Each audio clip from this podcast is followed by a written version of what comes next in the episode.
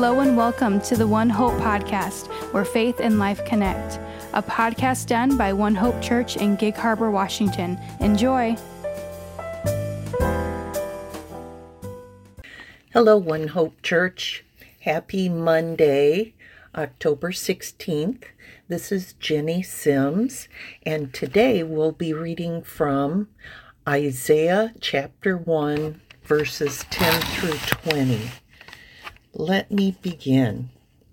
Hear the word of the Lord, you rulers of Sodom. Listen to the law of our God, you people of Gomorrah. The multitude of your sacrifices, what are they to me, says the Lord? I have more than enough of burnt offerings, of rams and the fat of fattened animals. I have no pleasure in the blood of bulls and lambs and goats. When you come to appear before me, who has asked this of you, this trampling of my courts? Stop bringing meaningless offerings. Your incense is detestable to me. New moons, Sabbaths, and convocations. I cannot bear your evil assemblies, your new moon festivals, and your appointed feasts. My soul hates. They have become a burden to me. I am weary of bearing them. When you spread out your hands in prayer, I will hide my eyes from you. Even if you offer many prayers, I will not listen.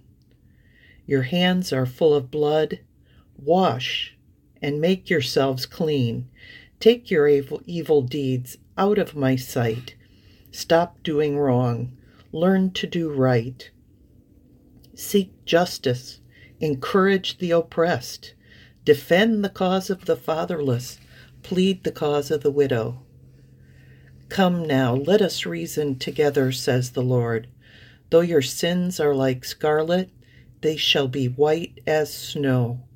Though they are red as crimson, they shall be like wool. If you are willing and obedient, you will eat the best from the land. But if you resist and rebel, you will be devoured by the sword, for the mouth of the Lord has spoken. So, Isaiah chapter 1, verses 10 to 20. So, why did Pat pick this Bible verse? Today's passage really builds, builds on Joel's sermon passage. He spoke on how religion can't save you. Or maybe a subtitle would be How a Transforming Faith Should Precede Our Actions. My NIV Study Bible notes say that Isaiah is not speaking in this passage to Sodom and Gomorrah. In this passage, he's really comparing Israel to Sodom and Gomorrah. Isaiah was known for calling Israel to repentance, to repentance and righteous living, and he certainly highlights what God thinks of us if we just go through the motions. The word hypocrisy comes to mind, but what a futile thing to be a hypocrite before our God, because God sees our heart. Verse 15 is a is a total nightmare. Um, these few verses refer back to Deuteronomy a lot. Deuteronomy explains how if God is going to turn his eyes away from you, it means God is really choosing to ignore you, to not see what you're going through. God knows what you're doing, and it strikes him so deeply, he can't stand to see you. I'm sure we've all been in situations where we were so repulsed by what we saw that we had to turn away. Wow.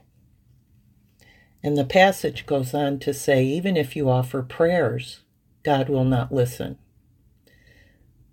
That is a disappointed God. He can't stand to hear our voices or see us in any way. Then the passage says to change our ways, learn to do right, and seek justice. And who is the source of righteousness and justice? God. And then who should we include and serve? It says, Isaiah says, the oppressed, the fatherless, and widows.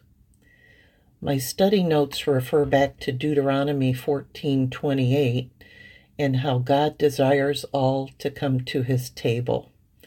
And who did Jesus seek out? Certainly the oppressed, fatherless, and the widow. One pastor referred to it as the least, the last, the lost, and the lonely. But then comes verse 18.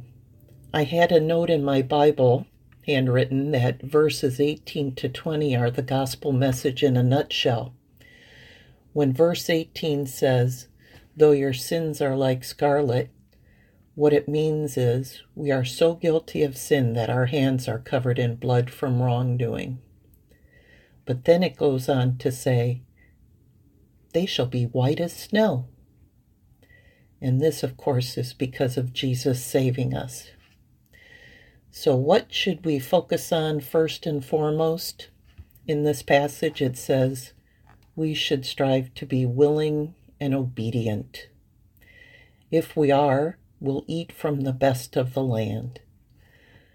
But if we resist and rebel, we will be eaten by the sword. So, what are we to do? Be willing, obedient, and have faith in Jesus as our Lord and Savior. Let us pray. Dear Heavenly Father, thank you that you have rescued us from sin by the sacrifice of Jesus. Thank you, for you are just and righteous today and always. Thank you that you hear our prayers and see us. Be with us today as we seek to serve you. In Jesus' holy name, amen.